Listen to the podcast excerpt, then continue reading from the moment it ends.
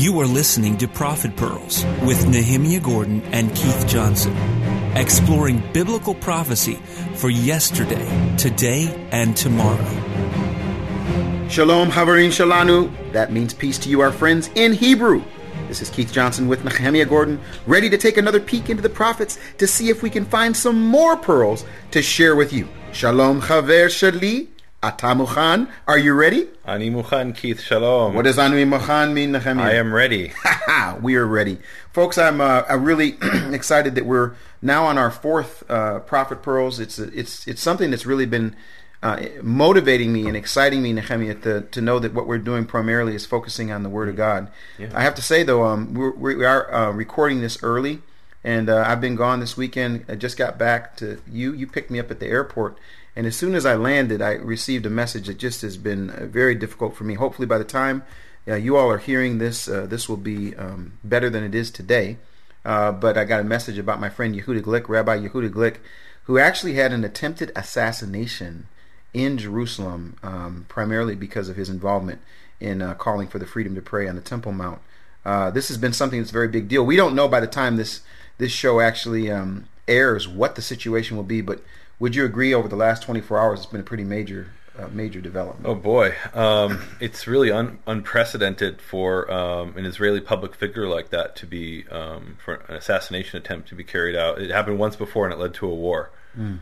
so this is a really big deal in general, but also because of who he is, because he's fighting for Jewish rights. He's a Jewish rights activist and a right for, for any non-Muslims to pray on the Temple Mount. Mm-hmm. Well, you know, I, I, I, had an encounter with him uh, in 2014 that really changed a lot of the focus, even for myself in, in ministry. He and I hooked up for the Freedom to Pray movement. Uh, there's so many things that we got a chance to do together.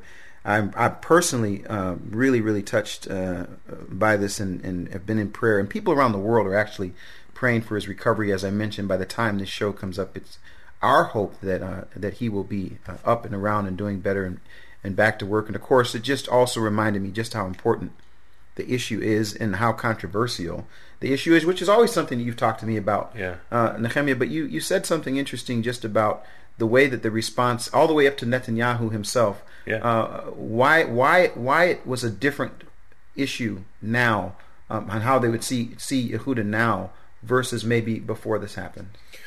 Well, so so again, he's a public figure in, in Israel, and he was attacked in the heart of Jerusalem with a targeted assassination. Now, to be honest, and, and, this is a sad thing to say, if he had been walking down the street and a bus blew up and he was killed, um, there'd be a different sort of it would be you know a response, but it wouldn't be the same sort of response. Mm-hmm. In fact, for Israel, this response is maybe we've gotten used to that. I hate to say that; it's, it's mm-hmm. sad to say, but whereas this is wait, you're going to target a specific person mm. for a political assassination in our capital. Yeah, I mean that no country could tolerate that. Yeah, you know it's it's uh, I'm, I have not processed it. Hopefully, by the, as mentioned, by the time uh, they listen to this, I will have processed it better. But you know, one of the things that I was doing with him over this last year was assisting him in terms of being able to use the gift that I've been given and the ability we've been able to use to for videos and that sort of thing to help him in sending his story. And we did a really powerful um, challenge to people but more than that, Nehemiah, I was working with him on a, a specific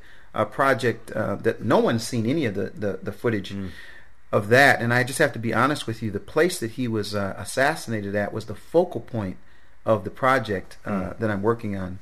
Uh, with him, and of course that place is Bible Hill. People right. think it's really a symbolic place. Yeah, yeah, it's a symbolic place. So just a little bit on that before we get started. So uh, it's known in Israel as Givat Tanakh, uh, Bible Hill.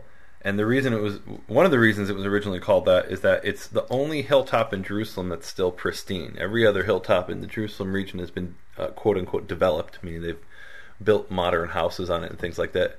And you could walk up to the top of Bible Hill and it looks today the same as it did in the time of King David. Mm-hmm. And the second reason is the oldest passage they ever found of, any, of, of, the Bible, the were these two silver scrolls, the famous silver scrolls that I talk about in Shattering the Conspiracy of Silence. I think mm-hmm. you talk about that mm-hmm. in His Hallowed Name Revealed Again too. They're really significant scrolls. They're on display at the Israel Museum, and they were discovered there on Bible Hill, right behind the Begin Center where um, where Yehuda Glick was shot, mm-hmm. and uh, and the Begin Center is on the downward slope of Bible Hill. So mm-hmm. I mean, it's all the same place, all within you know uh, less than hundred feet of of each other. All these things. I, I can, I'm, I'm, I'm humbled. Uh, one that he he's uh, reached out and we were able to walk together as friends. I'm saddened by the situation with him. I'm motivated to be able to eventually get this message out because it's such a powerful message that uh, he and I were able to walk together this process. And of course, it's happening at that place has been uh, been difficult. Again, hopefully by the time this is out, we we will have been speaking to him and he'll. Uh, hopefully he'll be be able to maybe be a guest in one of our audio blogs. Uh, get him back again. He's he's been on a few of them. Um, anyone that's interested in, on the story about Yehuda Glick can go to bfainternational.com, go to blogs, and you can go down and you'll hear, you see pictures of me and him together, and and um, just amazing. So, by God's grace, uh, let's say a prayer for the peace of Jerusalem. Yeah, you know, uh, Prime Minister Netanyahu he he made a public statement saying, "Kulanu mitpalim lishlomo shel Yehuda." We're all praying for the shalom, the peace of Yehuda, and Yehovah, please give healing to this man, Yehuda, this man of peace who just wanted to pray to you on the place where you put your name forever. Mm. Um, Father, give peace to your people Israel and your city Jerusalem and all those who call upon your name in truth. Amen. Amen. First Kings chapter one. We're in Prophet Pearls now, our fourth uh, episode of Prophet Pearls. Yeah. Um, I want to say that it's uh, been humbling to have some people come alongside that have helped us um, uh, be producers. This is not one of those episodes that we have a producer for. So the good news is we're going to keep doing it, and the better news is that Nehemiah and I are sponsoring it ourselves. so let's get right into it. First Kings chapter one. When King David was old and well advanced in years, he could not keep warm even when they put covers over him. So his servant said to him, Let us look for a young virgin to attend the king and take care of him. She can lie beside him so that our lord the king may keep warm. Nehemiah, we're um we're, we're, we're, I just have to be honest with you. When I was studying this passage, this verse jumps off the page to Yeah. me. And why did it jump off the page? And I want to know whether what the tradition is. What you think the tradition is? We've got to why, go through verse four to have that full discussion. Okay, Can we do that? Well, we can get to verse four, but I want Okay. I want to say something. Yeah. So before we get to verse four, um, why do you think I got excited about verse one? Because she was a Shunammite. No, not because she's your Shunammite. Oh, that's- sorry, Verse that's- one, Nehemiah. yeah. What does verse one say? Yeah. Um. Hmm. Yeah. So what you? What you I got excited because this is the this is the beginning of the chapter Yeah. that was on my test when we went through the uh, when we Oh, went through was the- really? I yes remember- absolutely I don't remember remember, that. Wasn't Hey, that folks, like over 10 years ago? it was but the test was the one of the longest chapters in the Torah it's Genesis chapter 24 Oh, okay. and so Genesis Yeah. chapter 24 opens up the with same exact phrase. the exact phrase and so I'm wondering why when they picked this passage uh, when I saw that phrase I immediately thought to myself I think this is one of the reasons now before you start tapping before you st- no he's already tapping folks he's already got to be on the road tell the people what you're talking about. okay about. so the, the for, so the beginning of the phrase in, uh, So this is a prophet portion. yes A traditionally read prophet's portion that corresponds to a Torah portion, absolutely and that Torah portion is the portion of Vayera, yeah and and, that is um, chapter 18 through 22. Mm-hmm. So that doesn't have the section you're talking about. no no no no no no no so in the the, the, the, the, Torah the portion that we're looking at Is that not Vayera? Am I on the wrong one? Do we have to edit this out? no, I think it's the right one. folks we're confused no, it's the four, it's the fourth one. There's Yes. Bereshit, Noach, Lech Lecha, and um,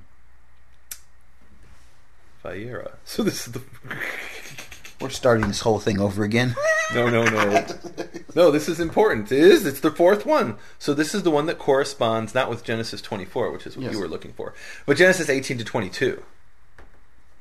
Oh, Genesis 23 edit that out. no no don't edit it out Have you? no, it's, wait. This is the fifth episode we're doing. This is what I'm trying to tell you. I said. Oh, I thought we're on on the fourth episode. Hey, Okay. folks, we're just you know it's difficult. No, but no. So again, the, the section that's connected with this is is the fifth episode. Is the fifth episode. Okay. Genesis 23 to 25. 23 1 to 25 Oh, 18. okay. Now, so why did I get excited Oh, with him? okay. Because that first phrase, which we find in Genesis chapter 24. Now, while you're looking in your computer. So it's not Vayera, it is Chayei Sarah, Mm-hmm. the life of Sarah, yes. and uh, okay. So here, so can I can I do something? So what I had to do, I want to tell you guys about how tough my teacher was. He picked the longest chapter in the Torah. Am I right or wrong? Genesis I 12. don't know that it's the longest. Absolutely, it is. I checked it my- for myself. It's the longest chapter. There one in Numbers that has a whole bunch of numbers. no, this is Genesis. I'm going to argue it. How many In- verses is it? It's like fifty some verses. If you if you, if you look at it, it's like uh, It's uh, Genesis 24 goes all the way to 67 verses. Be the okay, longest. so let me just tell you while he's while he's I tapping. yeah. So he, he he has this this passage and he says, okay, this is going to be your test. And the test was I needed to know everything about that particular passage in Hebrew. So I had to read it in Hebrew, understand it, and then you'd ask all of these questions that were grammatical questions. And I just have to say, Nehemiah, how much I appreciated that process. It was difficult. You were tough. But but again, one of the lines that jumped out in Genesis chapter 24, verse 1, and I'm just throwing this out as a possibility, it says, Abraham zaken ba bayamim, and Abraham was old or advanced in days.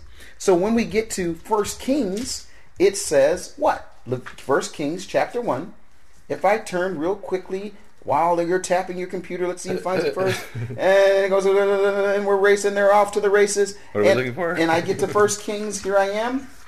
First Kings. It says, uh, the David ah, Vahamelech David Zaken ba bayamim. So I get this Yeah. phrase, okay, Zaken ba bayamim, and immediately I'm thinking I must be like changing because think of this. Mm-hmm. I'm reading the Hebrew of First Kings, and I think of the phrase in Hebrew from Genesis chapter 24. Mm. So I'm looking at this phrase, and I'm just throwing this out.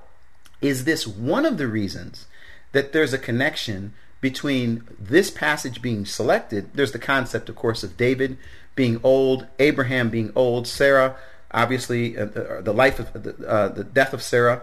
But when this phrase comes out, for me, I thought of Genesis when I read First Kings because the phrase is exact. Then I looked through it and I thought, wait, where else do we see this phrase? So we also see this phrase in Joshua, I believe it is. Uh, Zaken ba bayamim. We see it in Moses. I'm sorry, in Genesis with Abraham. We see it with Joshua, I believe, twice, and then we see it uh, with King David. Now, all of this is for me to say to you. I think there's a conversion process going on in terms of my thinking. That when I'm reading in English, it's something that maybe I wouldn't have noticed. But when I read it in Hebrew, that phrase, and I'm I don't know what it was like for you growing up in the synagogue, but aren't there Hebrew phrases that when you hear them, you're immediately reminded of other phrases? I mean, isn't that Oh yeah, of we talked last week about you know where they come and they say la moed hazeh at this appointed time, you know ka'et chaya the le- according to the time of life. I mean, eh, you can't hear that and not have the association with um, you know the the event that took place with you know with with um, Sarah. Yeah. And then later you have the same thing going on with you know Exactly. So I want to say to folks, you know, we, this really is a process, a genuine process of chevruta, as you say, friends back mm-hmm. and forth. And normally, what we'd have done is we'd have our editors come and edit all of this process out. We don't have any editors. We just got one that takes care of what we do. But Nehemiah, I want to say, isn't it kind of cool that we can show the human side of the, searching through the scriptures? Yeah. And not always having it all together, but I mean, we're we're sincerely looking into the passages Yeah. and, and seeing, and, and we're also doing some stuff ahead of time which is, is, is a little bit of a challenge in terms of dates. Mm-hmm. Like which date we're on? Are we in the fifth week or the sixth week? Right, that's because people were pre-recording these episodes yeah. So before Keith disappears into the other side of the world. yeah, and um, plus it's a chance when we're physically together. That's actually Yeah. I enjoy it. I, I have more fun. yeah. So okay, that's I wanted to bring that up. Let's move on to the Yeah. to the part you want to talk about. His servant said to him, "Let us look for a young virgin." Got to stop. Yeah. Is that word "virgin" the same word that's uh, that we've seen as as virgin in, in uh, Isaiah seven fourteen? The virgin shall. Can you look? Can you tap on your tap on your computer real quick? I just want to know if the word "virgin" is the same, if that's the same word as that. Now, you want me to look in the King James version? Uh, oh, you can look in the there King it's James. Be the same. Okay, awesome. Look in the King. No, I want you But to look in the, Hebrew. Hebrew, in the Hebrew, it's obviously not. It's, well-known- obviously not. now wait a minute. Now I want to be fair now. Yeah. So if someone's reading in Genesis, uh, I'm sorry, in, in Isaiah seven fourteen, Yeah. and they're reading in First Kings chapter one, and in the English version it says virgin, could they not assume that that is the same Hebrew word? They could assume, but they, they would be wrong. So- Okay, and so can you tell us what the two different words So the are? word in uh, Kings is uh, the in the passage we're reading is betula, Mm-hmm. and that's the word for virgin. That's legitimately what the word is for yeah, virgin. and, and if you want more details, look in Deuteronomy where where it, it has kind of a graphic explanation of what that is. okay. Yep. Um, it talks about a woman the Yep. day after her her uh, wedding, and they bring out a sheet that has certain signs that she was a virgin the Okay. night before. Um, so it's it's you know quite it's quite you know technically a virgin, Mm-hmm. and then Isaiah seven fourteen has the word alma, which means young woman. But you know just to read from like for example the New Revised Standard Version, which is a Christian translation made by the like the United Council of Churches or something like that. it there has the young woman. It says the young woman is with child and shall bear a son and shall name him Emmanuel. That's in the Christian translation. Sure. And the reason I bring because they know up, in the Hebrew it says Alma. so I wanted the reason I bring that up though is that oftentimes um, at, at a casual reading of scripture in, Yeah. in the English version, you don't always see those differences. Yeah. For me, when I come across that word virgin, the first thing I thought was just from my background is I just want to see Yeah. is it the same word, and come to find out it wasn't the same word. In fact, we then find out it says here it says she was actually a young. It says does it not say she was a young um, Betula? In other words, a young woman who was a virgin. She, a young girl who was a virgin. Yeah, Na'ah okay. Betula. Okay, awesome. So let us look for young woman, the king, and take care of him, so you can lie beside him, that our lord the king may keep warm. Now, Nehemiah, I want to do something really interesting. I want you to look, I, and this is just Can we get to verse four though? Oh, we get to gotta- verse four. We, Go- we got to do it. Okay, go- You read verse two already. what, what, verse two in the King James version says something that I just Yeah. wanted to I wanted to notice. Okay. What you- go to the King James version. The King James version. Okay. Pull that up here. You have to go to the King James version. Computer. Yeah. And I love the phrase at the end. What does it say? That my lord the king may get heat. may, may God heat. I mean, this is which which, which which how does it say it there? It says here may get heat. Wait, may get heat. Okay, well, yours says may God heat. yeah, yeah, what's the? So they've modernized the They've modernized this it, but anyways, yeah. but It anyways, it's a 16 I thought it was a really really cool phrase. All right, let's go ahead to verse three and four. Yeah. it says, and then, then they searched throughout Israel for a beautiful girl and found Abishag, a Shunammite. Mm-hmm. The last time we talked about the Shunammite who didn't have a name. This time the Shunammite has a name. She's Abishag and brought her to the king. The girl was very beautiful. She took care of the king and waited on him, but the king had no intimate relations with her.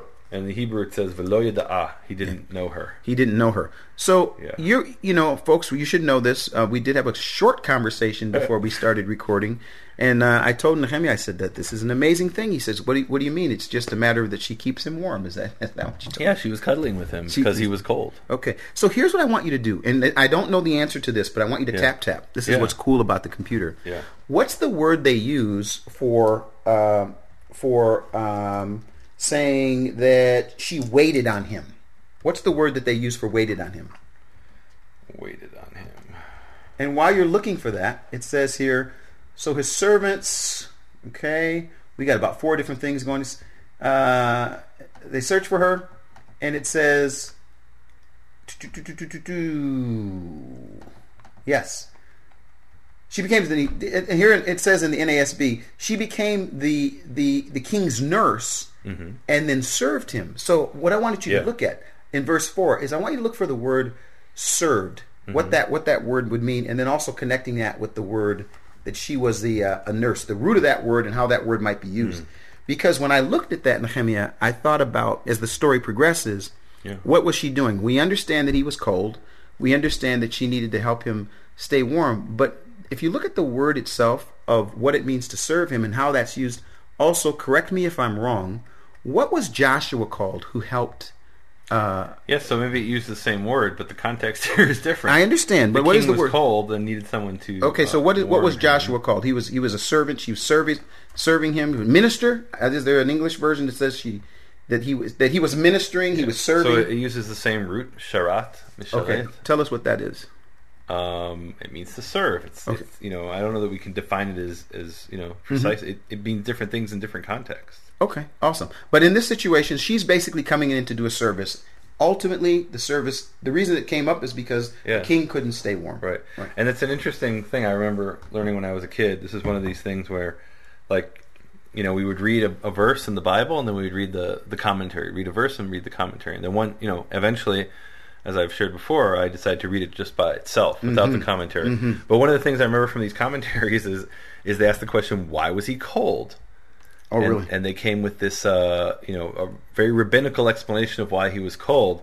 And they went back to the story in 1 Samuel 24, where he, uh, and I love the story because it takes place at En Gedi, Hmm. where uh, Saul is chasing uh, David, and they're going through these different wadis, these different nachalim, you know, these different creeks, and it's mountainous. Mm-hmm. And it's very easy to escape there, and, and also for someone to be just around the corner and not see him. Mm-hmm. And so David and his men are hiding in a cave, and Saul and his men come into the same cave, not realizing David's there. Mm-hmm. And Saul falls asleep, and David comes and he cuts his garment. Yes. And he later shows him the garment. He sees, says, "See, I could have killed you. Look, check. This is a piece missing from your garment." And the story the rabbis tell is that the reason that he couldn't stay warm is because he didn't have respect for clothing. and so God was punishing him that uh, cloth would not keep him warm, so he needed flesh to keep him warm. Oh my goodness. Now, at, growing up, hearing the story, it didn't occur to me because I didn't know that old people get cold and can't Yeah. keep their warmth. right. Um, you know, but I mean, this this was the, the kind of the thinking of the rabbis. And looking back, I say, well, that's the most ridiculous thing I've ever heard in my life. Like, he was cold because he was an old man. It wasn't God's punishment because he cut the garment. Exactly. Um, So in other words, yeah. the reason I bring this up though is isn't it, isn't it interesting? There always seems to be, I shouldn't say always. Oftentimes there seems to be the need to try to find something significant beyond the plain reading. In other words, right. the plain. Oh, what they're what they're yeah. doing is reading into it. You Yeah, know, they- reading into it. What, we're doing is called exegesis, which is um, uh, reading out, pulling Mm-hmm. out the meaning. And what the rabbis will do and others will do is called eisegesis, which is reading into it. Mm-hmm. That's from the Greek word ex is out and isa is in. They're reading into it. Mm-hmm. And here they're clearly reading into. They're looking for some moral. Um, you know, uh, ethical explanation of why he was cold instead of the contextual historical reason because he was, you know, which it says he's an old man, he couldn't couldn't stay warm. Um, you know, Okay. they didn't have heated heated blankets, and you know, it was cold. It's a cold place, Jerusalem, relatively speaking. Um, and you know, so they brought him a woman to lay down, and her body heat would keep him warm. And then it tells us, just so you think, you know, she's laying in bed with him, but she's not having sex with him. Um, she has, you know, a functional purpose here. She's, you know, not doing uh, that. And um, you know, I, I don't know. If it were me, I'd probably just get another Rhodesian Ridgeback to lay at my feet. But anyway, well, it's interesting. I mean, think about back those days. You just don't turn on a heater. You don't say, "Hey, turn up the heat." I mean, it's cold. It gets into. It gets Well, I mean, think just think about this really simple thing. They didn't have windows. yeah. A window was a hole in, in the. I mean, they didn't have windows with glass. Mm-hmm. So you know, let's say you had some kind of opening, and maybe there was like a wooden shutter there or something. You're not really going to keep all the cold out, and it can get cold in the winter in Jerusalem. Yeah, absolutely. Well, I'm going to let you have some fun on this next verse. I'm Yeah. sure you haven't Oh. probably even thought about it because you Yeah. you, you, want to jump. Who knows? You probably have some other pearl. But I have a pearl for you, Nehemiah. What's that? I've got a great pearl for you. me a pearl? I'm going to give you a pearl, and I want and I'll tell you why because it's actually related to something that you actually uh, taught me when I was reading this. Oh, yeah. That uh, that I had to go and check for myself, and so I did check it for myself.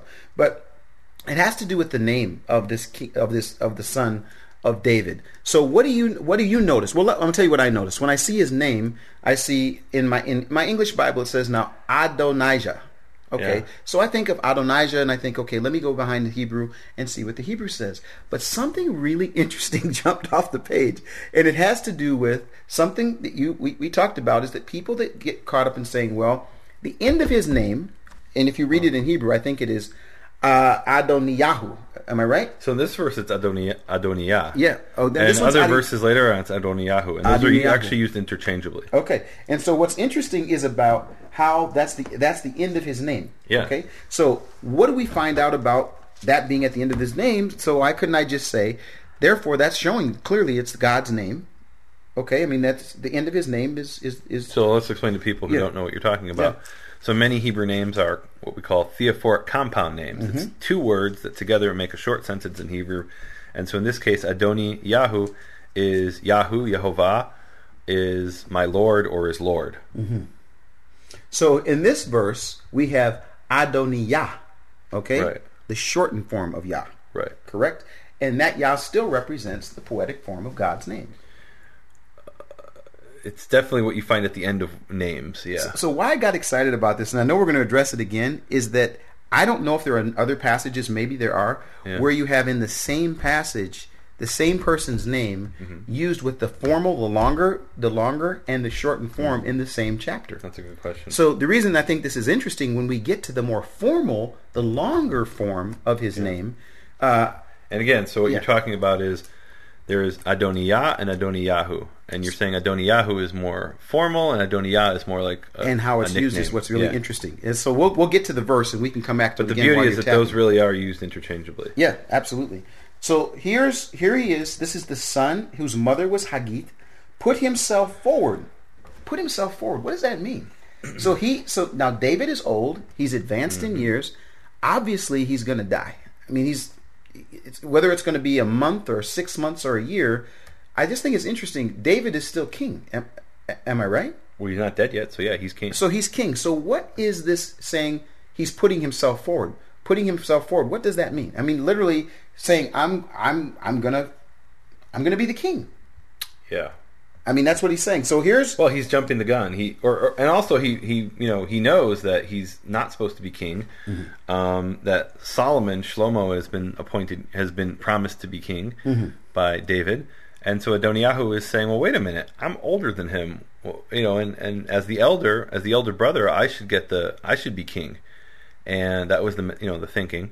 I guess it still is to this day in in monarchies, and um, and so he you know he thinks okay my father doesn't even know what's going on he's some old man who you know who's laying in bed and is cold and i'm just going to make myself king and that will be a fact and and that's one of the things that you know it's interesting like i'll have this conversation about uh, uh, let, let me talk for a minute about can i talk for a minute about jesus sure. so I've had this conversation with Christians and Messianics, and, and they're saying, "Well, we don't understand why the Romans would want to kill him." Um, and and and and to me, it's studying history. It's obvious because he was proclaiming himself to be king. He was claiming to be the son of David, the, the king. Mm-hmm. And the response is, "Well, so what?" And what you have to understand in, in, in many cultures, even today, but definitely in these ancient cultures, if you said you were king, it might just be true. Mm-hmm. And so the Romans hearing this would be like, well, wait a minute, we can't have somebody saying we're king, we're in charge. Mm-hmm. And that's the case here with Adoniyahu. The mere fact that he's proclaiming himself king may make it true. Hmm.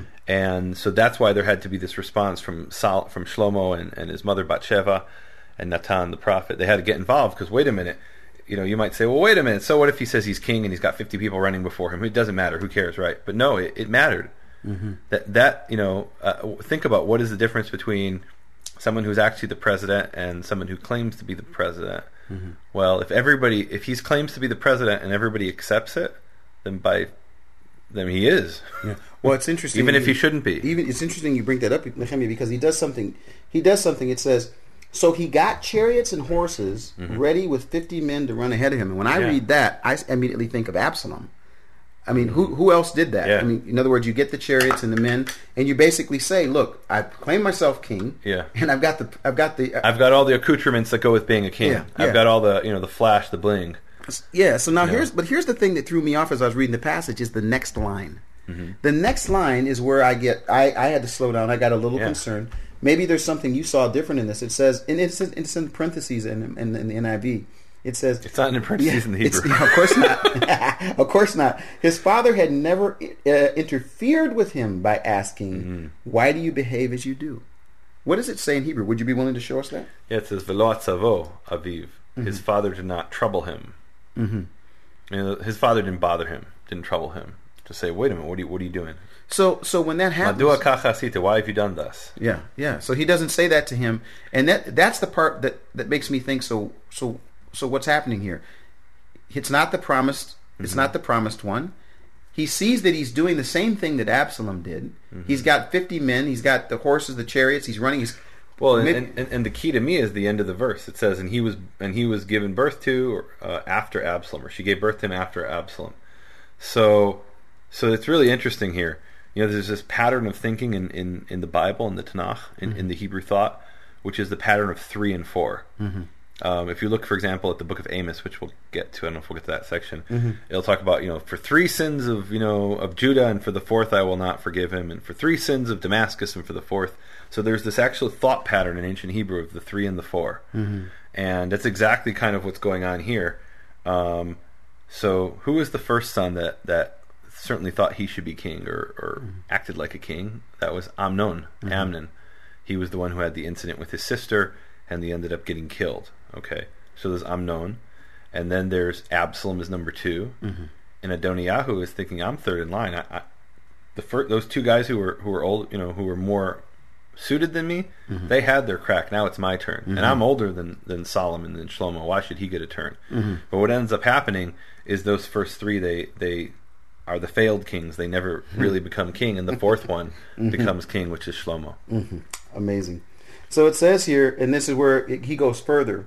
Uh, it says he was also very handsome and was born next after Absalom. And then seven, how does it use it, his name in verse seven? It's Adoniah.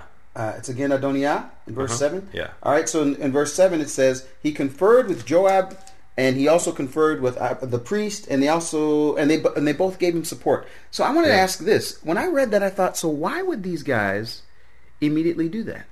what would be what would be their thinking? And it, I mean, Joab. I mean, this is the, was commander commander of David's army. What would it be about so, him? So you know, Joab, Yoav, he had, he had seen for a long time ago that the king wasn't entirely with him, mm-hmm. and it was the situation where Yoav was just too powerful to get rid of, mm-hmm. Um, and so the king kind of had had a you know step back and, and let him do some of the things he did. But for example, we talked about the story of Shimei, and there's an example where you know he says, you know, you sons of blood, you know, he refers to these um, these these you know the sons of Tzruiah, which were you know Yoav and his two brothers. Um, so so he knows that King David isn't entirely you know with him, and we see in later chapters that that actually uh, proves out that mm-hmm. That um, David warns Solomon. He says, "Look, you've got to you got to do something about this, Yoav." You know, it's funny. I was reading Nehemiah before this, and that's just a question that came up that, that that kind of hit me as I thought, okay, so what's the last interaction historically that we see between David and mm-hmm. Joab? The last time we hear about mm-hmm. Joab's name, and that last conversation that yeah. they have is, and then check me if I check me on this if I'm wrong. But the last conversation that they have, at least biblically, was a disagreement. In other words, that Joab, David wanted to count the people, and uh, and then Joab said, you know, my king, don't do this, you know, and and they. Yeah, I'm not sure. So, so that's the last chapter of Two Samuel. And, was that Second Samuel when it was? And, and, there's some question about the yeah. chronology of that, mm-hmm. about whether that's actually mm-hmm. the last thing in his kingdom, or mm-hmm.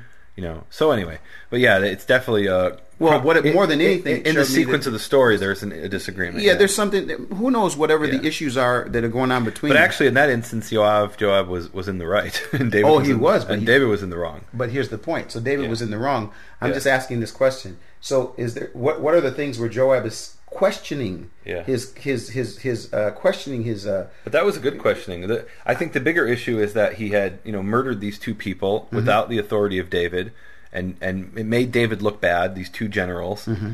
And you know, and that later on we see that when David's on his deathbed, like giving his final instructions to Solomon, this is what he brings up. He doesn't mention about the counting. Mm-hmm. He mentions for the murders of, of Amasa and, and Abner, mm-hmm. you know, who were, you know, Abner, the general of Israel, and Amasa, the general of Judah.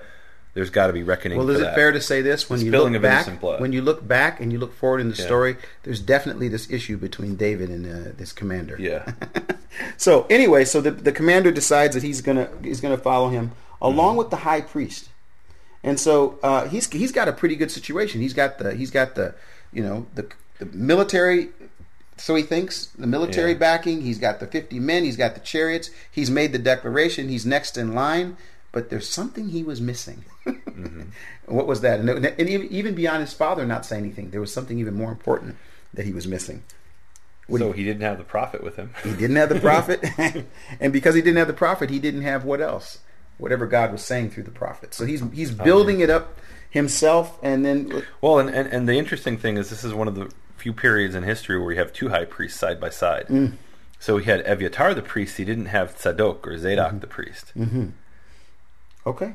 Yeah. Now, verse 9. Now, can you take and look and say, what name is being used here in verse 9? That's Adoniyahu. Ah, so just so I'm clear, in verse 5, it's Adoniyah. Mm-hmm. In verse 7, it's Adoniyah. In verse 9, it's Adoniyahu. Mm-hmm. I mean, I just, I don't, I mean, maybe we could, we could do this and put it in later, mm-hmm. but I would really like to find an example where you have a person's name being two different ways in the same passage. Mm. I just, I don't know. I, that, that just kind of jumped off. And, and then, of course, the other thing it says it he then sacrificed sheep, cattle, and fattened calves at the stone of Zohelet near En-rogel. He invited all of his brothers, the king's sons, and all the men of Judah who were royal officials, but, so you say but, he but. did not invite Nathan the prophet, or Benaiah, or the special guard, or more importantly even, or his brother Solomon. What's he doing, Nehemiah? What's mm-hmm. going on? This is what they call a coup a mm-hmm. coup d'état. Mm-hmm. He's seizing control of, of the of the kingdom by proclaiming himself king, and like you know, and he he's he's having a coronation ceremony, and um, and wh- where does he go? He goes down to the spring of En-rogel, mm-hmm. and it's interesting what that spring, the name of that spring means.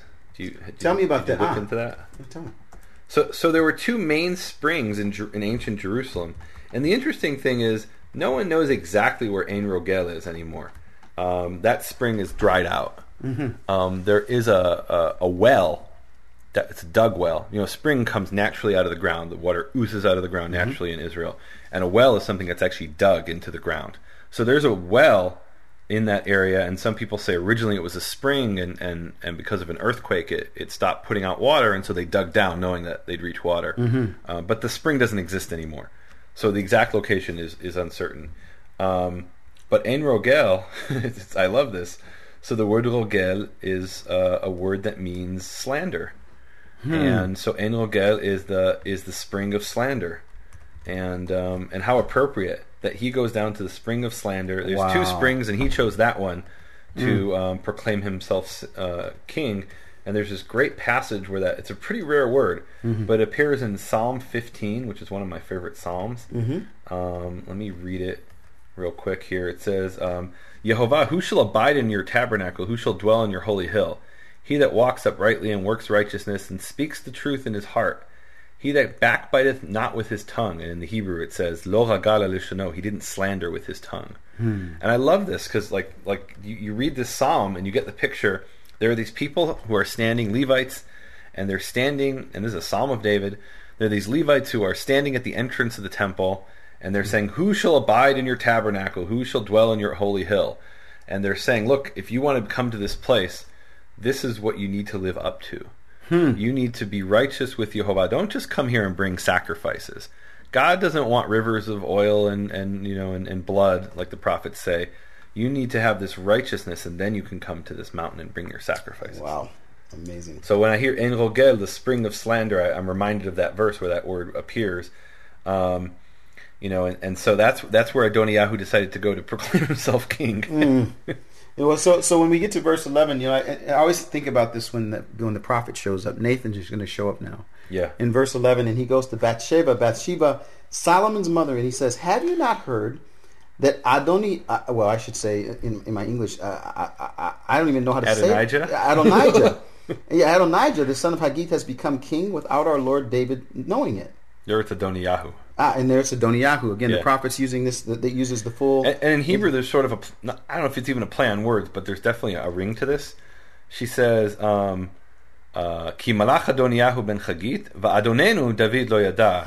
so there's Adoniyahu has done this, and, And our Lord- and Adonenu, our Lord David, doesn't know about it. Yeah, so, well, I love. I don't know Nehemiah. I just Like that has a ring to it in yeah, Hebrew that's yeah, lost yeah, it's, it's great preaching. If you, Adonenu, our Lord. And by the way, Nehemiah, it- Yeah. this is really good, folks. We we've got him into a, a system now where for the last uh, for each of the each of the prophet pearls, you've been reading the entire passage Yeah. in Hebrew. Um, and actually, I'm really excited. You've even been a little bit dramatic about it. So when you get to this, when you get to this phrase, we're expecting you to say it like you just said it. We wanted to jump off the page that there's a there's a little bit of a Halo, shamata ki malach Adoniyahu ben Chagit David lo yada. There it is. Have you not? Heard? have you not heard? That Adoniyahu, son of Chagit, has reigned and proclaimed himself king, and our Lord David doesn't know. and he doesn't know. Wow. So anyway, we're expecting that. Um, let's continue because this is this Yeah. this gets interesting. It says, um, "Now then, let me advise you on how you can save your own life and the life of your son Solomon." In other words, this isn't just an issue of a, a power play. He, he wants to be king. He realizes what this means. Oh, yeah. If he becomes if he's king, king, you're done. it's over. I mean, we see that it's over and over again. Yeah. The sons of the king Yeah. get slaughtered. The, those Well, es- especially for a usurper, meaning someone Mm-hmm. who's who's who's stealing the um, authority that isn't really uh, doesn't have it coming. He's he's got to you know he doesn't have true legitimacy. So those who have other potential legitimacy, he's got to kill him. Mm. Wow. So it says here, surely Solomon your son, it says, Go into King David, say to him, My lord the king, did you not swear to me your servant, surely Solomon your son shall be king after me, and he will sit on my throne? Why then has Adoniyahu, then I think it's Bathsheba uses the shortened form. She doesn't use the long form. So she- she's, so she's talking to him like, Hey, your son, you know, you know, Mike, Adoniyah, not Adoniyahu. She uses the shortened form, okay? Because this is the way they called him. They called him by the shortened form. Interestingly, when they Yeah. when they're ready to proclaim him king, Yeah. they don't use the shortened form. They use the long form. I'm making this up, folks. No, I'm reading it. It's just I'm just telling you. Bathsheba uses the uh, the shortened form.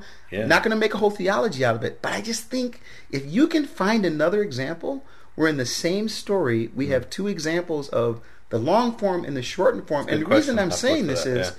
from the from a formal standpoint, when it's time for him to do his proclamation, where they proclaim him, we're going to get to that. Which form do they use? Yeah. Let's continue. So, I'm, and I want to get to that, in a Nehemiah, because I have a very controversial thing I want to ask you about. Oh, okay.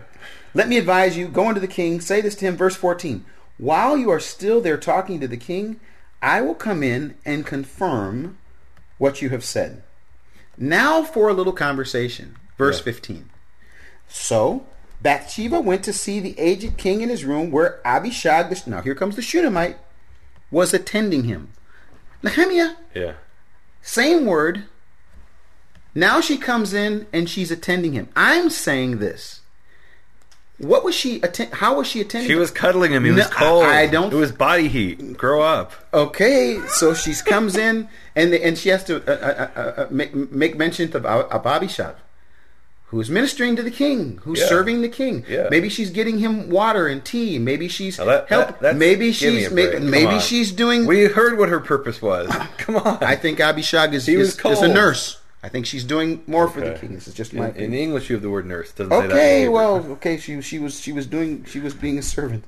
Okay, so she does this. It says Bathsheba bowed low, knelt before the king, and he says, "What is it that you want?" The king asked. She said, "My lord, you yourself swore to me your servant." And I think it's interesting when Nathan says, "Go in and say to him, my lord the king, did you not swear to me your servant?" When she does it, she says, "My lord, you yourself swore to me." yeah. And then what does it say?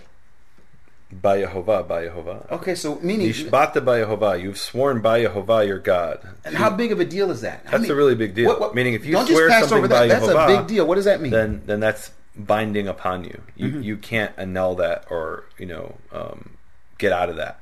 And her point was, you know, you you you swore, so you know I'm holding you to your word you swore by Jehovah. by Yehovah. Ah, yeah. I think that's that's Yeah. kind of that's kind of so. And it says here, Solomon, your son, shall be king after me, and he will sit on my throne. Now let's do something, just historically, a little bit of context for people that don't realize. Um, can we do yeah. something? Can we just do Well, something? here once again we've got you know Adoniyahu and Adoni. Uh, there's this contrast once again. Mm-hmm. There's your son whose name is Adoniyahu, and then Adoni, my my lord, the king. Yeah. So when Yeah. you again when you're reading that, make sure you bring that up. Yeah. Can we do a little context, a little history, a little context? Sure. How big of a deal is it that David has this promised seed of Solomon?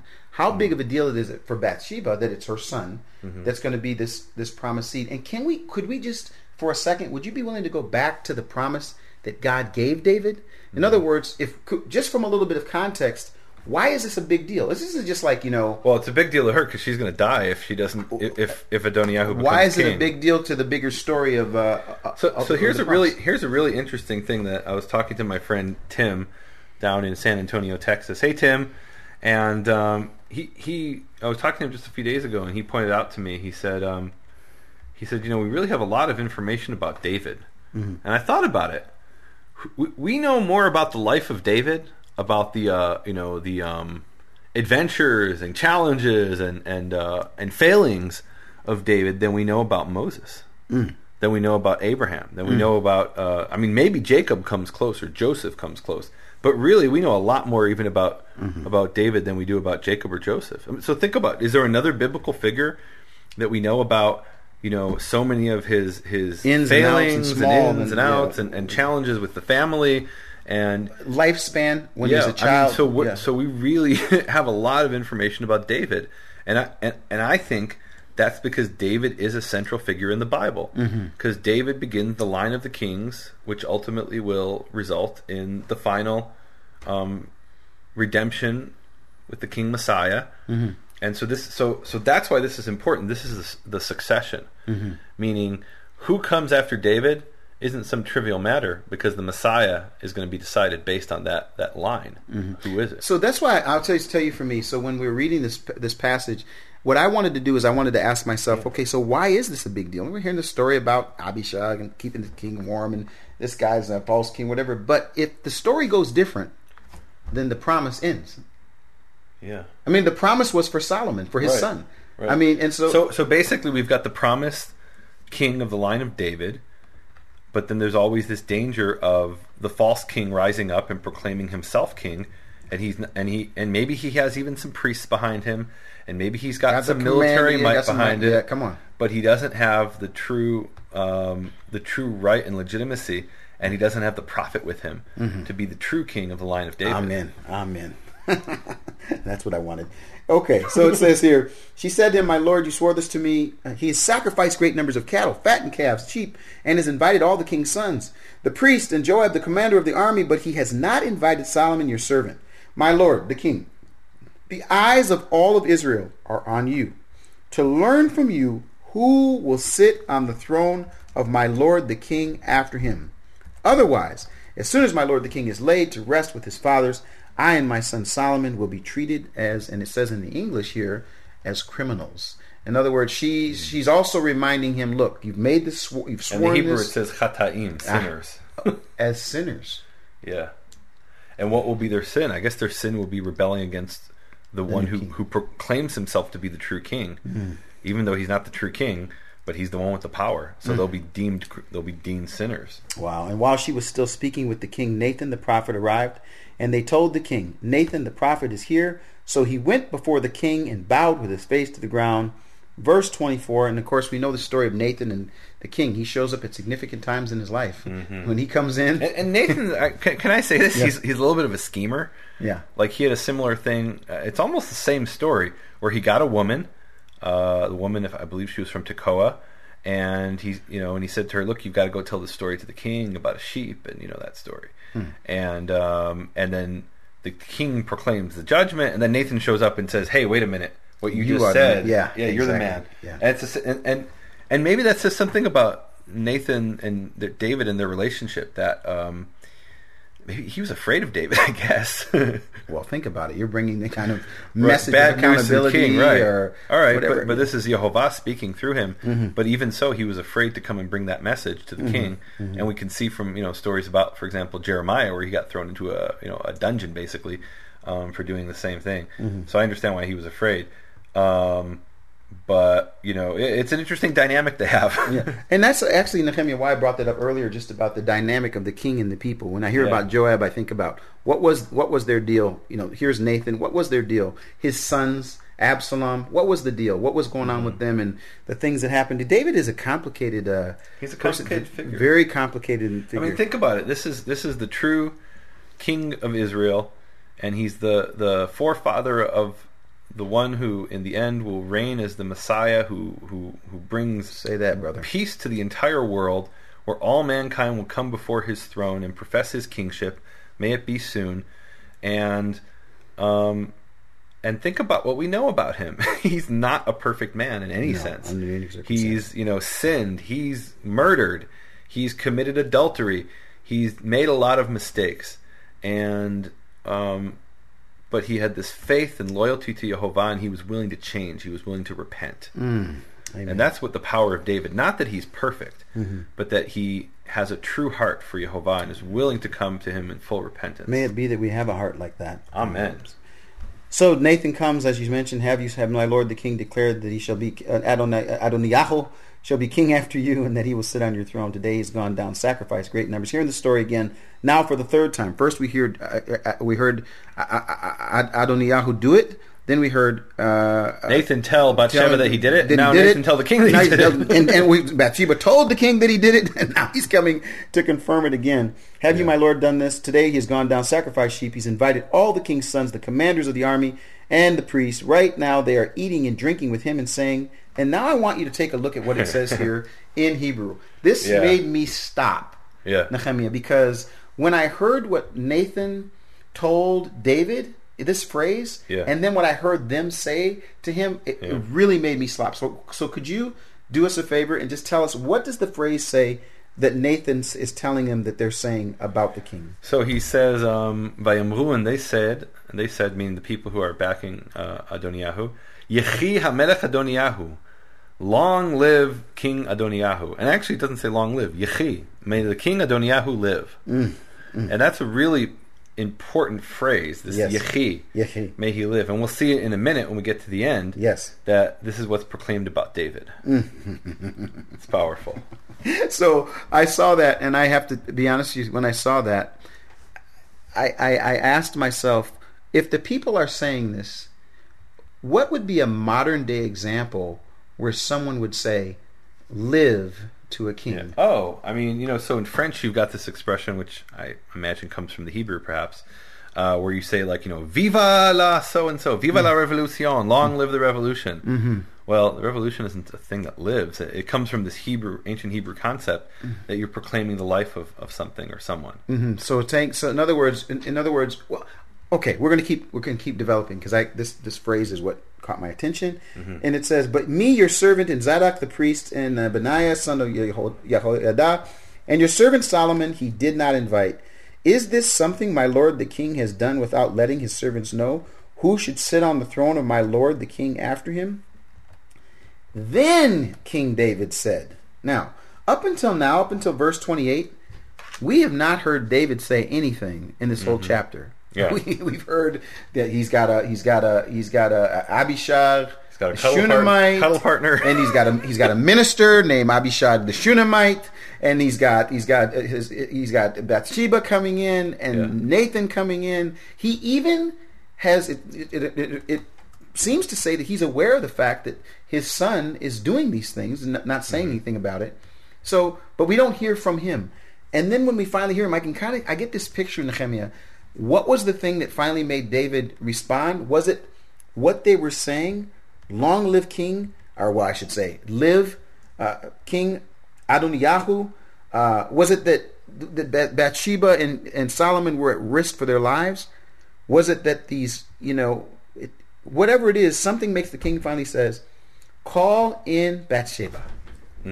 I mean, and Which so is interesting. It means that when Nathan came in, she was sent out. Exactly. Yeah. so she's so first she comes in, she tells the story. She's out. Here comes the Well, prophet. and, and, and Nathan's point was, you know, if you go, if I come and say it to him, maybe he won't believe it, and if you go and say it to him, he won't believe it. But if he hears it from two witnesses, he's going to believe it. there it is. so she came into the king's presence and stood before him. The king then took an oath. It seems like he almost and we have to stop. Yeah. We have to stop. I want us to break up this oath in Hebrew. The king then took an oath, and in English it says this As surely as the Lord lives, as surely as Jehovah lives, who has delivered me out of every trouble, I will surely carry out today what I swore to you by him.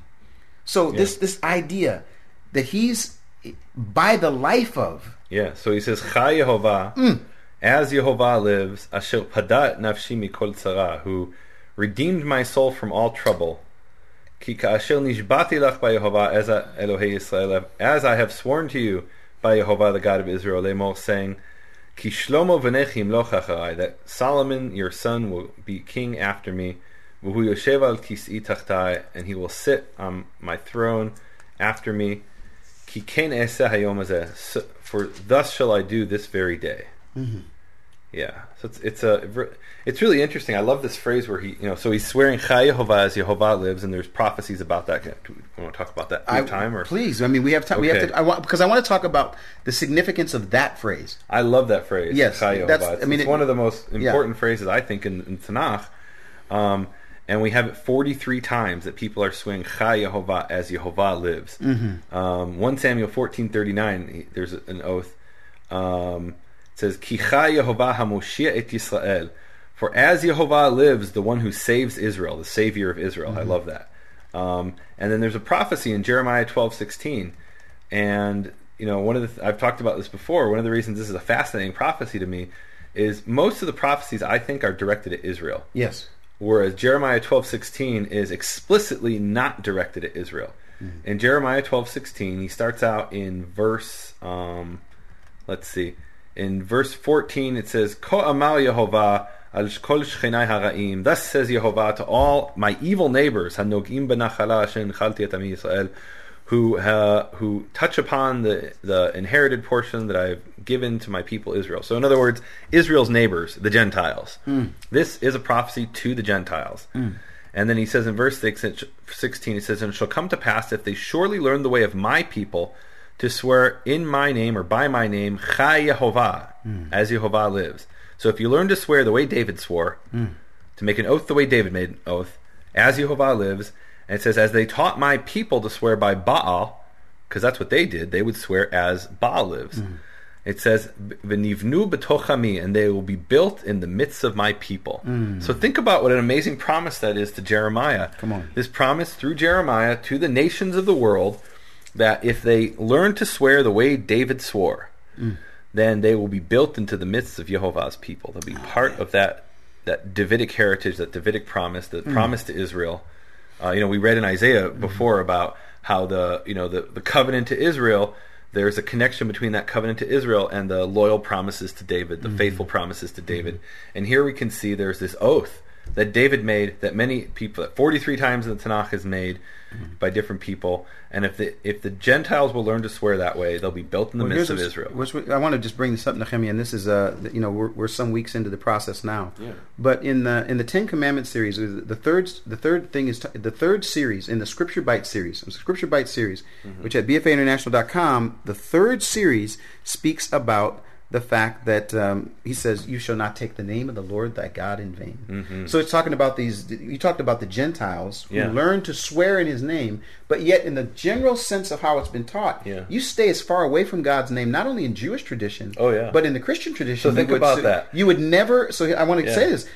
I'm about to give you a chance for the ministry minute. Oh. But, but, but what's so what's so exciting about this is that when you learn, when you're reading the scriptures, and we see Chai Yehovah, and then you bring up the verse in Jeremiah that says, "If I, as a Gentile, will learn to Mm-hmm. Yeah. swear in God's name, just Yeah. like David did, Yeah. then He'll build me up." But what's my learning? What what is it that I learned? You stay away from the name, and certainly Well, you wouldn't you wouldn't you wouldn't uh, swear in His name. Yeah, so you know that's one of the things that my people have have we we've sinned. We've turned the name of God, of the name of Jehovah, into a, into this thing we're supposed to be afraid of. This things we have to you know stay as far away from as possible. Um, we've been you know, and, I, and in my book "Shattering the Conspiracy of Silence," I talk about this. That there really is a conspiracy of silence about God's name, I- I- and it's an open conspiracy, meaning that, that that we must not speak this name. Uh, it's forbidden. It's too holy to pronounce. Um, it's you know too profound to know. And we read in ancient Hebrew, and we see David swears Chai Yehovah as Yehovah lives. One of the things I talk about in that book, Shattering the Conspiracy of Silence, is there's this this ancient Hebrew letter that was found in a place called Lachish, mm-hmm. and I love it. It's one of the Lachish letters, and it's written in Paleo Hebrew, and it, and we can date it very precisely. It's from the Babylonian invasion mm-hmm. of Judea, um, and it's this commander who's who's you know sending letters back. In one place, the guy says, "Chai Yehovah," the same words that David said, the same words that Jeremiah taught that if the nations will learn, mm. they'll be built in the midst of Yehovah's people. But what's really cool about it in this um, ancient Hebrew letter from Lachish uh, in southern Israel is that he writes Chai Yehovah as Yehovah lives as one single word. Mm. And it, and what scholars have come along and said is that this reflects the way people pronounced Hebrew. Mm-hmm. That it's kind of like an it, it's what we would call in English a contraction. Mm-hmm. Like you know we say do not, Yeah. and then we'll say don't, mm-hmm. and we'll even write it that way don't. Well, Hebrew had a similar thing, and so when they would say as Yehovah lives, it was such a common phrase. It was like don't, isn't, or ain't, and they would say Jehovah. They put write it as one word, um, and it actually tells you uh, is, is a good clue about how the name was pronounced. Because if it was Chai Yahweh, well, that couldn't possibly two, be two be one sing, uh, you know, contracted to one syllable in Hebrew, and this has to do with Hebrew grammar that the Yud in Yehovah has a Shva, and the Shva is only a half vowel, so it can fall out. Mm-hmm. And s- and we have that. We have, for example, Le Yerushalayim to mm-hmm. Jerusalem is Le Yerushalayim, and mm-hmm. it, this is grammar. Um, but this is a standard rule in Hebrew that when you have this kind of structure with a shva, the shva can fall out, and you can say Chai Yehovah, you can say Chai Hovah. Well, I want to tell you, Nehemiah, it's beautiful interesting stuff. about what you just shared, and you talked about it's just grammar. But that's one of the things that your ministry, one of the things you have been doing in your life is learning. So I want to take a minute. We're almost at the end here, but we Yeah. can do it anytime during the show. Sure. We've agreed that we're always going to each give each one a minute. I'll either let you go first or I'll go first. All right, well, I- I'll go first because um, I kind of started. so my ministry is Makor Hebrew Foundation. Uh, my website's nehemiahswall.com. And, you know, what, what we've really been about is empowering people with information to defend the word of Yehovah and build their faith based on ancient Hebrew sources. And the reason I called it Nehemiah's Wall is there's that image of the people are up on the wall and they've got in one hand the, the tool to build and the other hand the tool to defend themselves. And, and, and what I've seen is the people have just been harassed and uh, you know um, given false information and i want to empower those people with that information to have the two tools in you know in their hands to build their faith and defend their faith mm-hmm. and and I'm not about tearing down anybody's faith. I really want to build your faith uh, in you know in, in the truth based on ancient Hebrew sources. Mm-hmm. And even if you disagree with me on mm-hmm. certain important things, you need to be empowered. Yeah. And then I love this image. It then describes in Nehemiah in my book Nehemiah how there are men with him on the wall who blow the trumpet.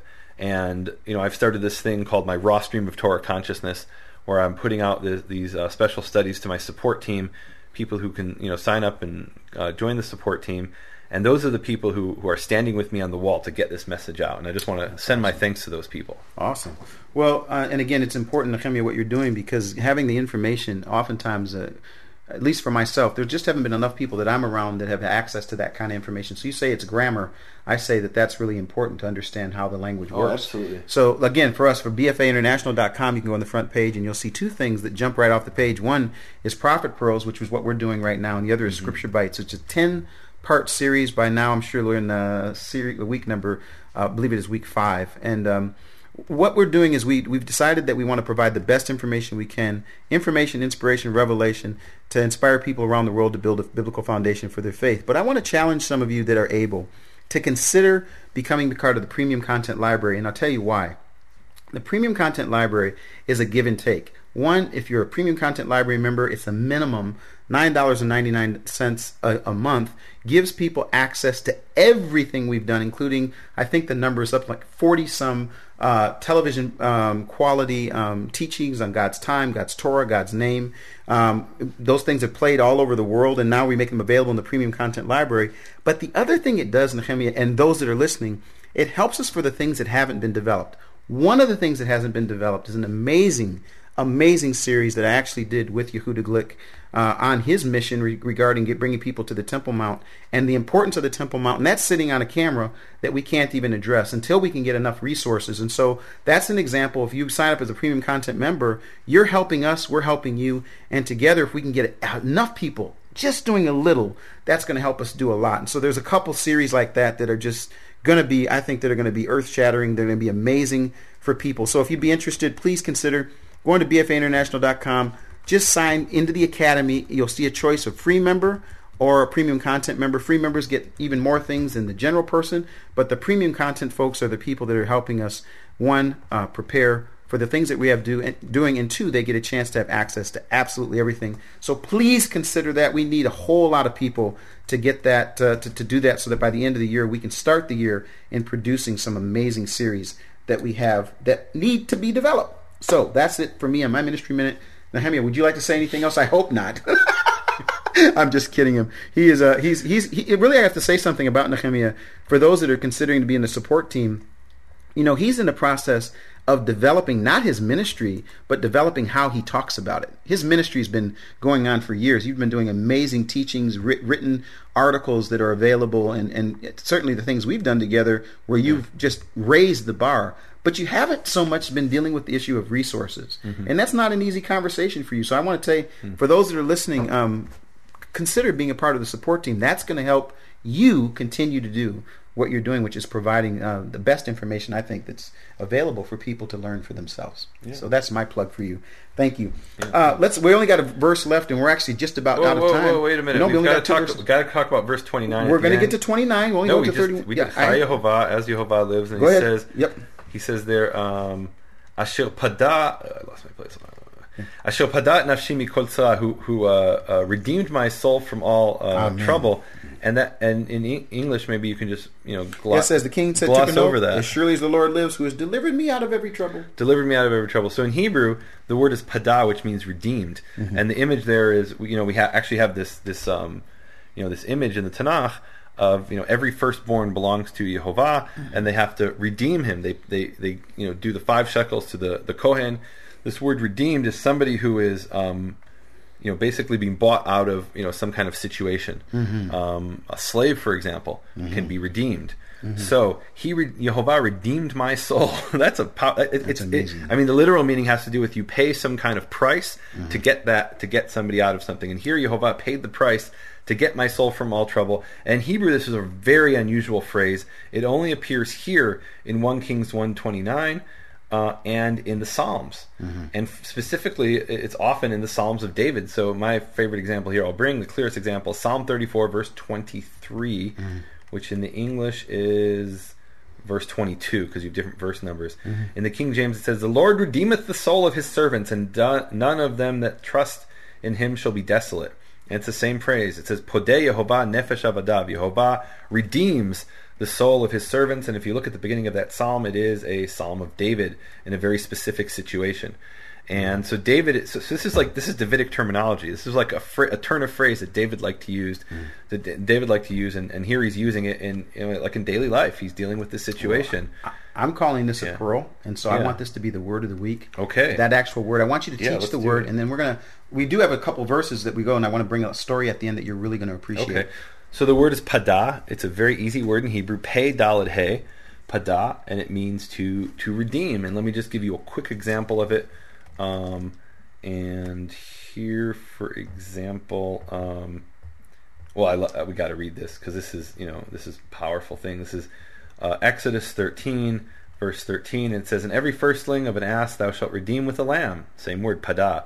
You will pada with a lamb, and if you not redeem it, then you shall break his neck. And all the firstborn of man among your children shall you redeem. Again, pada. And then skip ahead to verse. Uh, well, let's read it. Uh, and it and it shall be when your son asks you in time to come, saying, "What is this?" that you uh, shalt say unto him, "By the strength of the hand, the hand of Jehovah, by the strength of hand Jehovah brought us out from Egypt, from the house of bondage." And it uh, came to pass when Pharaoh would hardly let us go that Jehovah slew all the firstborn in the land of Egypt, both the firstborn man and the firstborn beast. Therefore I sacrifice to Jehovah all that opens the matrix, being males, but all the firstborns of my child, uh, children, I pada, I redeem. And so Jehovah redeems our souls from trouble. Hallelujah. Well, I, if it's okay, um, we're. We, I want to end with a story that I think you're going to appreciate. Yeah. Um, there's a verse here. T- can I read the rest of the verse? It's- We go to 31. Go ahead, Okay. read it. It says here. Uh, it says here, Solomon your son shall be king after me. He will sit on my throne in my place. Then Bathsheba bowed low with her face to the ground, kneeling before the king, and said, "Now, may my lord the king live forever." Whoa. That's what You, you want to gloss over that? no, I'm not going to gloss over it. I'm bringing it to the end. That's why I'm. so now, tell, tell what it says. No, so so she says here, um, Yechi Adoni Hamelech David leolam. Hmm. May my lord the king David live forever. Hmm. So that I mean that's that same word Yechi what the people had said about Hmm. um, about about Adoniyahu, and here she's saying it about the king, and then she adds the word lit Olam, which is the word we had before in our, Hmm. our word of the week, Olam, for uh, the universe forever.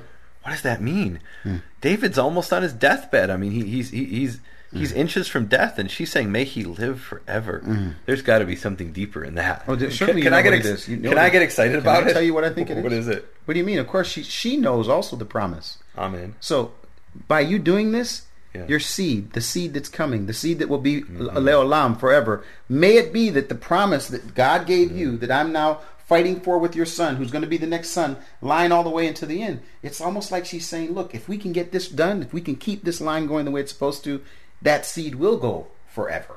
Mm-hmm. I mean, why not? I mean, it's I don't know, pretty powerful. At least for you and I sitting here today, we know that that seed from David, Mm-hmm. from David to Solomon, and ultimately the king that will come, Yeah. it comes from his seed. It's a, it's a forever. and, and and that's one way of looking at it. Yeah, that's But I want I want to you know I don't think I'm going out on a limb by saying that she may have had something else in mind, Hmm. which is that she knew that there would be a day when, as it says in Daniel, many of those who sleep in the dust of the earth Mm-hmm. shall arise, some for eternal life, and this may be what she meant by saying to David, "May David live forever." Oh wow. May it be. Amen. Well, can we? Can I, listen? I, we're at, we're out of time, but I want to give you a chance to respond to something. Yeah. Uh, in December, some years ago, I had a very good friend named Reggie White, who uh, who who passed on, and uh, the day before he passed on, he called me here at this house, and he, he told me about a dream that he had. And when he's telling me about this dream, he said that he saw this word, and uh, this word he spoke about was he's saying the word that he was redeemed, and um, and I remember him just being frantic about this. He's calling, he's calling me. I think he the next day, and actually we talked about it. You, you were checking to see what it was, but but but help refresh my memory. What do you remember? What verse it? He didn't say it was a verse, but he said that it was this word. Do you remember that? Yeah, it was the word pada. It Mm. was a, a form of the word pada, the Benoni Pa'ul, for those who know Hebrew. Mm-hmm. Yeah. Um, and yeah, and it, and I believe it was um, well, actually, it's a couple verses. Mm-hmm. But for example, uh, Isaiah thirty five ten, it says, "Upedu- "Upeduye Yehovah, those who are redeemed of Yehovah, Mm-hmm. um, shall return." Here, let's read read that in your King James, Mm-hmm. just for fun. Uh, and the ransomed of the Lord. That's how they translate the ransomed. Mm-hmm. And it's not a bad translation because ransom is you pay money, but the word is redeemed, pada. Uh, the ransomed of Jehovah, the redeemed of Jehovah, shall return and come to Zion with songs and everlasting joy upon their heads. They shall obtain joy and gladness, and sorrow and sighing shall flee away. And then the same exact words virtually appear in Isaiah 51:11.